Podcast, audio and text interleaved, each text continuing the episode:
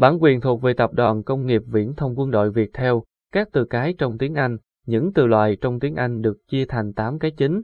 Dưới đây là tổng hợp các kiến thức về từ chiếc và vị trí của nó trong tiếng Anh bạn có thể tham khảo. 2.1 Danh từ Danh từ là loại từ dùng để chỉ địa điểm, sự vật, sự việc, người.